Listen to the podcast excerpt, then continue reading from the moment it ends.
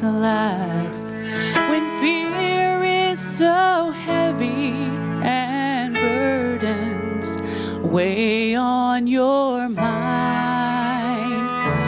You are weak in the knees and no strength can you find. Just hold on, helps right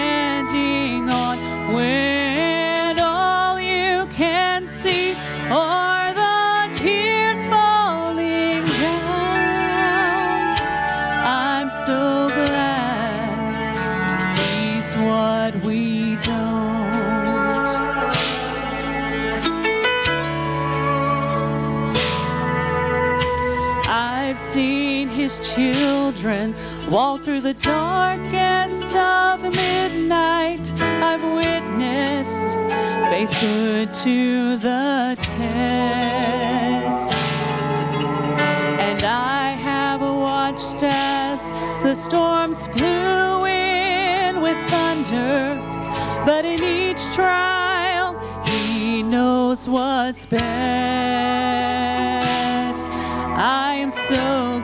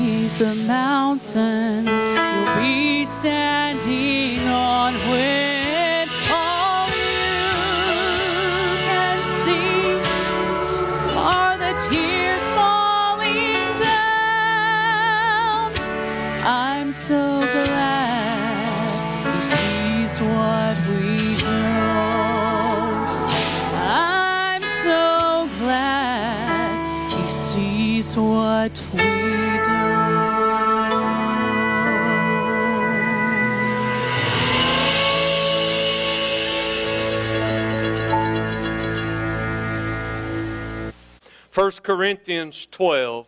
And as we get into this sermon and as we get into these verses, I want to remind you last week we talked about the church and how the Lord adds into His church and the function of the church and how we are together. And we want to continue on with that and see how God uses His church and how we are to function as a local New Testament church. I'm glad that the Lord still uses His church. He's mighty enough that He doesn't need me as much as I think He does sometimes. His power is big enough that He could shine out His glory without us, but I'm glad that He allows us to serve in His church, allows us to uh, be used for His honor and glory.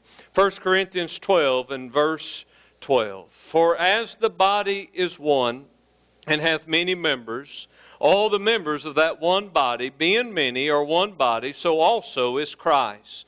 For by one Spirit are we all baptized into one body, whether we be Jews or Gentiles, whether we be bond or free, and have been all made to drink into one Spirit. For the body is not one member, but many. If you would look over in verse 24. For our comely parts have no need, but God hath tempered the body together, having given more abundant honor to that part which lacked that there should be no schism in the body. I've struggled with that word but that the members should have the same care one for another. And whether one member suffer, all the members suffer with it, or one member be honored, all the members rejoice with it. Now ye are the body of Christ. Now notice this, and members in particular. Dear Heavenly Father, bless the reading of your word. Open our hearts to it. I pray that souls would be saved. I pray, Lord, that you would stir our hearts today. I pray that we would have revival. Lord, I pray that you would restore unto us the joy of our salvation. Give me the help that I need from heaven to preach this message. In Jesus' name I pray. Amen. You may be seated. I want to speak to you on this uh, text this morning of how God uses His church.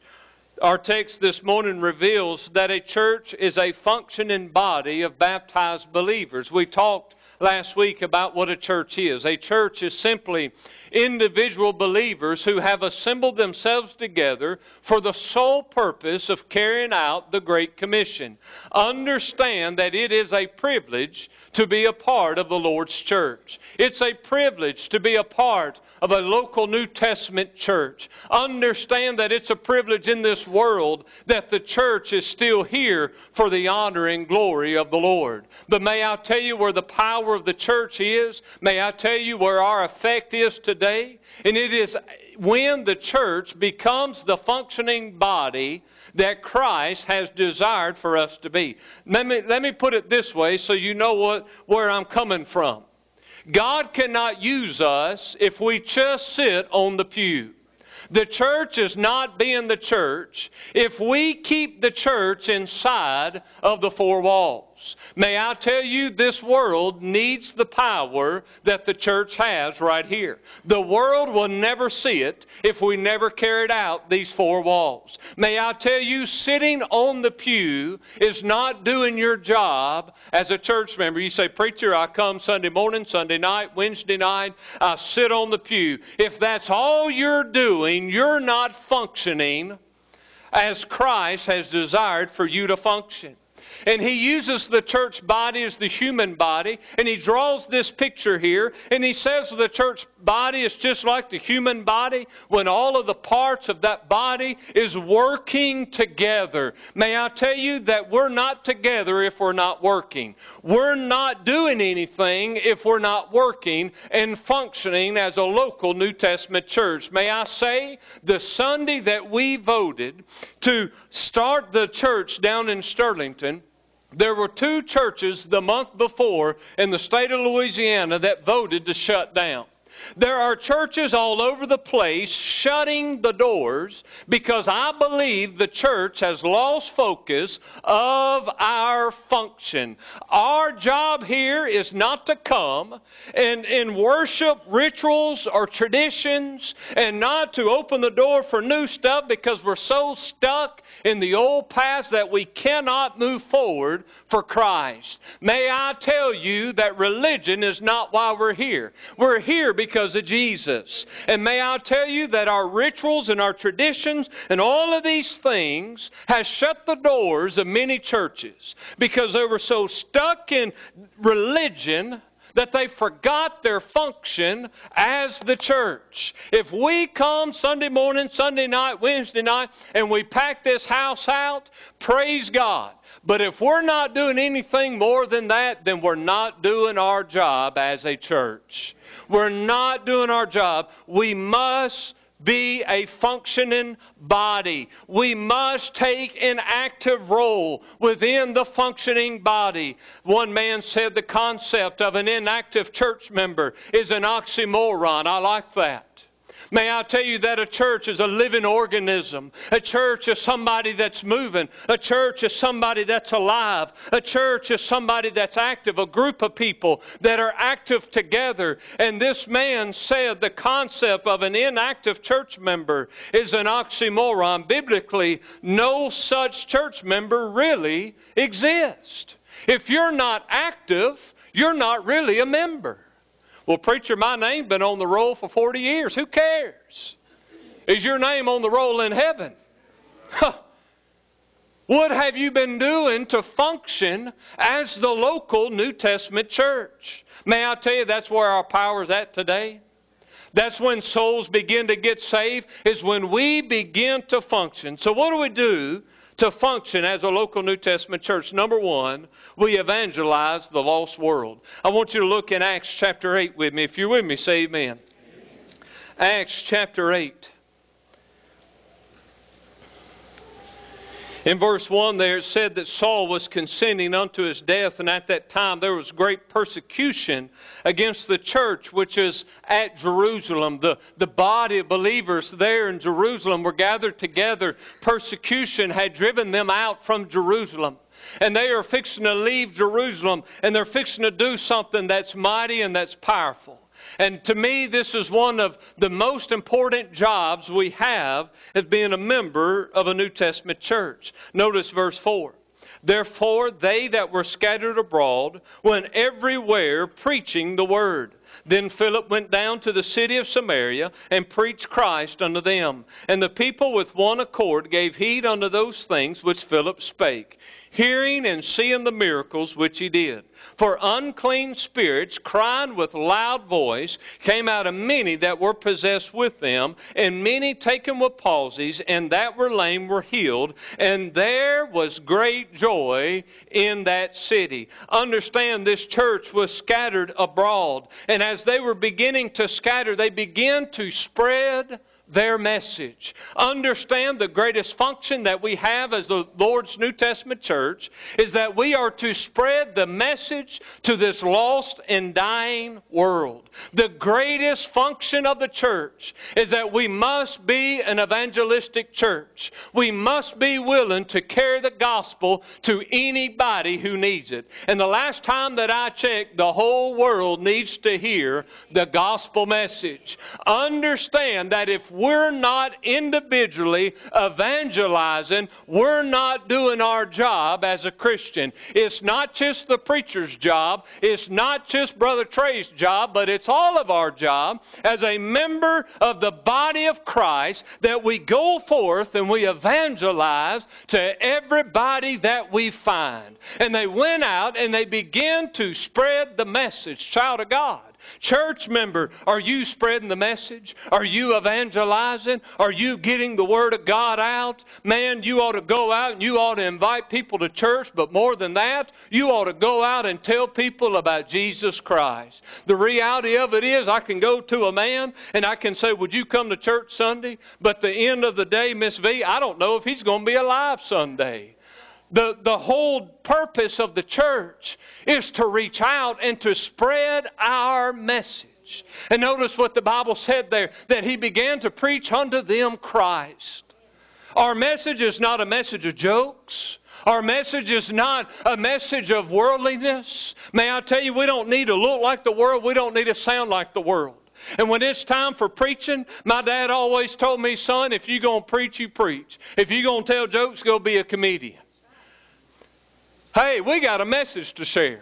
And if we're going to share the message, we're going to have to share the true message of Jesus Christ. That is the message that we must be getting out. It's not just my job, it's not just the deacon's job, but it's all of our jobs today to evangelize everyone that we come in contact with. Preacher, I just can't do it. I just get nervous. Y'all ever been there? I, I have. I'll raise my hand. I'll be honest with you. It, it, makes me nervous sometimes, especially when I first started evangelizing. It would make me nervous. Isn't it amazing that you can utter any name and it doesn't it doesn't matter? But when you go talking about Jesus, there's a nervousness that comes within your heart and soul, and shame on us for having that. Amen. And that's nothing but the devil doing that. And if you've been saved 40 years or 20 years, your main job is to evangelize, to get the gospel message out. And if we're doing our job as the local New Testament church, then guess what? Things are going to happen. And people are going to be saved. Man, look at all these miracles that took place. People were affected when the church began to evangelize. Man, people were healed, people were saved, lives were changed when the church met their greatest function when they got out the doors and they went and evangelized their community. They went and they brought Christ to the world. Well, if they come in here, we'll give them Jesus. They don't want to come in here.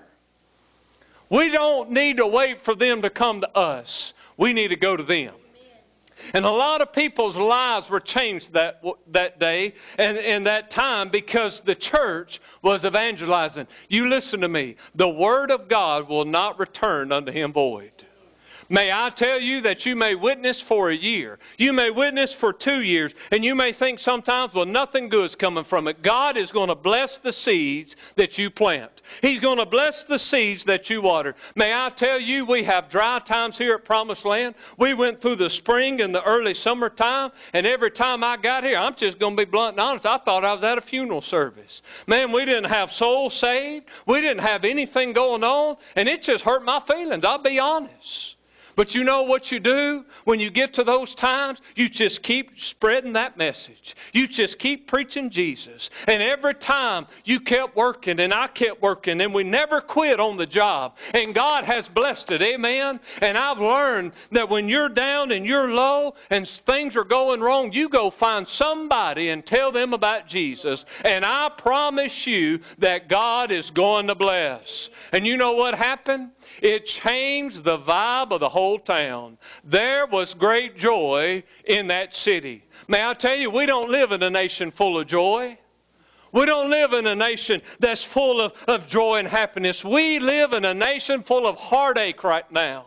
This nation is broken down in half. And may I tell you that if our nation is ever going to get back rejoicing, the church is going to have to evangelize. They're going to have to get out there and spread the word that Jesus is still on his throne. May I tell you, our president needs to be reminded he's not high and mighty. Jesus is high and mighty. May I tell you that if we're going to get back to revival in this country and nation, we are going to have to spread the message. We're going to have to get it out that Jesus still saves. Amen. He's still on his throne. He's still alive. And they need to know it. They need to hear it. If there's going to be joy in our nation again, it will begin with the church being evangelistic, getting out the doors. I was raised that you don't go to the world, the world comes here. And there's a lot of doors that have been shut with that kind of mentality. Well, we can't reach out and get them. We can't reach out. It may get us out of our comfort zone. I'm glad somebody reached out to me. Hello? I'm glad somebody reached out to you. We've got to reach out to this lost and dying world. This world is lost and they're dying and they're going to hell. And somebody must care. And if anybody cares, it ought to be Promised Land Missionary Baptist Church. Amen. If anybody does anything about souls dying and going to hell here in Ashley County, it ought to be Promised Land. Amen. Y'all, y'all try that again. Amen. If anybody cares where souls are going when they leave this whole earth, it ought to be us. It ought to rip our souls out to know that our family and friends do not have Christ. Evangelize. Evangelize. Acts chapter 12. Acts chapter 12. We must evangelize the lost world. Number two, we are to be a praying force in a hurting world. Acts 12 in verse 5. Peter therefore was kept in prison, but prayer was made without ceasing of the church unto God for him. And when Herod would have brought him forth, the same night Peter was sleeping between two soldiers, bound with two chains, and the keepers before the door kept the prison. And behold, the angel of the Lord came upon him, and a light shined in the prison, and he smote Peter on the side, and raised him up, saying, Arise up quickly. And his chains fell off from his hands. And the angel said unto him, Gird thyself, and bind on thy sandals. And so he did. And he saith unto him, Cast thy garment about thee, and follow me. And he went out and followed him, and wist not that it was true which was done by the angel, but thought he saw a vision. Here's this man that is in prison for preaching, and when this man was in the worst time of his life, the local New Testament church was gathered together doing what a church ought to do, and that's pray. Our greatest function, I believe, is spreading the message. And number two, I believe it's praying. The world can't pray. They don't know Jesus. They can talk all day and he will never hear their prayers until they pray that first prayer of repentance and salvation. Amen? Even David said there was a time that he did not hear me because he regarded iniquity in his heart. May I tell you, this world can't pray for themselves. They need somebody to touch Jesus for them. They need somebody to go on their behalf. And while this man was in prison, the church was praying. The world didn't care, but the church cared. Sometimes we're not praying because we're not caring. The church of Jesus Christ ought to care about this lost and dying world. We ought to care about when one of our friends is dying, one of our community members is going down, when somebody's battling cancer. If anybody cares, it ought to be the church. We ought to care. We ought to care what people are going through. Child of God, I don't care should not be in your vocabulary. We ought to care what everybody's going through. And when nobody else cared that Peter was in prison, by George, the church cared. And they cared enough to fall on their face and go to Jesus on his behalf. And they asked Jesus to set him free from prison. May I tell you, there was a time in my life that I wasn't seeking God and I wasn't serving God and I wasn't doing right. But even when I wouldn't talk to God, I had a mama that would talk to God. When I wouldn't talk to God, I had women in Hyde Park Church that would talk to God on my behalf. And they went time after time after time, day after day. Oh God, get a hold of Josh. Oh God, oh Lord, just get a hold of him. Oh, I pray he would repent of his sin. Oh, I pray he'd get right. May I tell you, I'm where I am today because of a praying church. Because the church of Jesus Christ, when they fall on their face and they seek the, the, the will of God in the name of Jesus, things are going to take place and things are going to happen. May I tell you that I still believe in the power of prayer. About six of you agree with me. I still believe in the power of prayer. Church, if we're not praying, we're not functioning. Prayer is our source. It is our communication line to Jesus Christ. And if we're not communicating with our CEO, if we're not communicating with our head, may I tell you, we're going to have issues and we're going to have problems. But this church reached out and they interceded on the behalf of Peter. Your lost family member doesn't know what prayer is, but they need you to pray for them. They don't know that, but you do and I do. They will never pray, Lord, teach me how to be saved. Lord, save my soul. Hey, it starts when people start praying for them. We need to pray on other people's behalf that souls would be saved. I went to Wells, Texas. A woman came to me and said, Brother Josh, my husband has been coming here for 20, 30 years. He's been sitting there and he's lost and he's dying and he's going to hell and he don't care. He don't want you witnessing to him. He don't want you preaching to him. And I said, okay. And the last several pastors had run him off. I went and seen him one day. I said, Would you come? He said, Yeah, I'll come. So he came one day after about a month.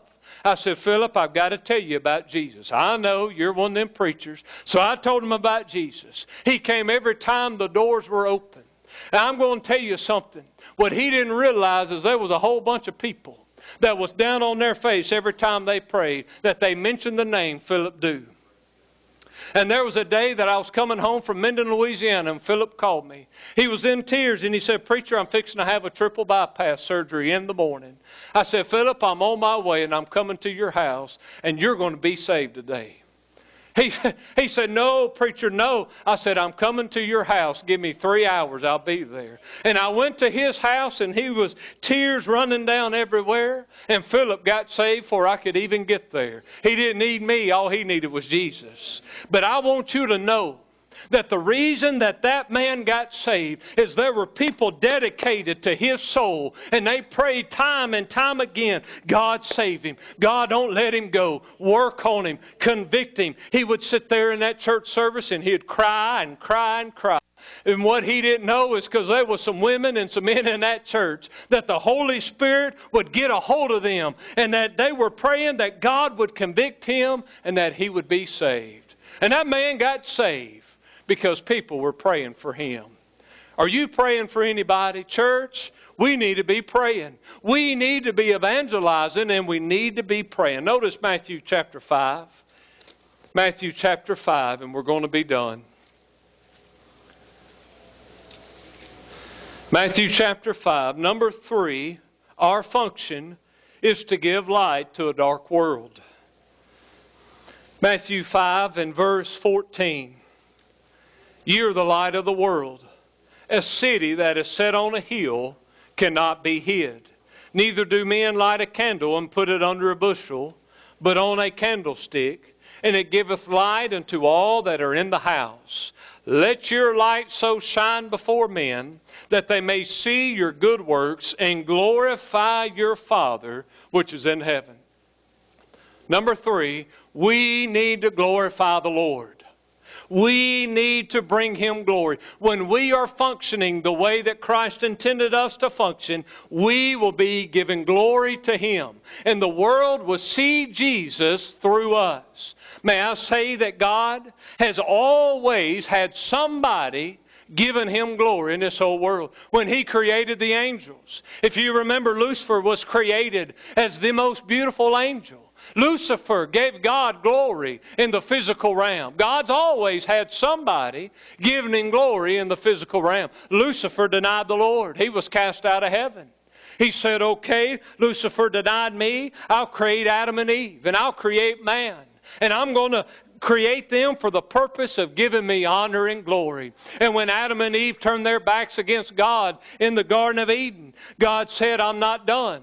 I want to use somebody to give me honor and glory. I'll create a nation. I'll call a man out of the Ur of the Chaldees, and I'll raise up a nation by the nation of Israel. And that nation will give me honor and will give me glory. And may I tell you, that nation rejected the Lord. That nation turned their back against God. And he said, I'm not done because I want to I want to be seen in this whole world. So I'm going to create the New Testament church, and I'm going to create it as my son as the CEO.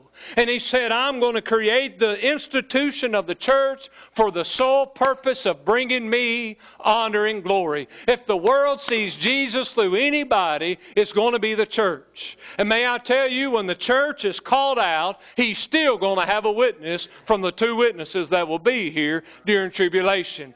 Every age, every area had some kind of people there giving God honor and giving God glory. May I tell you, our purpose here today is to bring honor and glory to Jesus. Ephesians 3:21 Unto him be glory in the church by Christ Jesus throughout all ages, world without end. May I tell you that God ought to be getting glory from us. The world ought to see Jesus from us. Look at the text here in Matthew chapter 5 in verse 14 he speaks of a light that is a public light, a light that the whole world can see. But in verse 15, he speaks of a light that is on inside the house. There's two kind of lights a public light and an indoor light. A light that is shining inside the house. Understand that a city will not be lit up if each house in each building don't turn their lights on.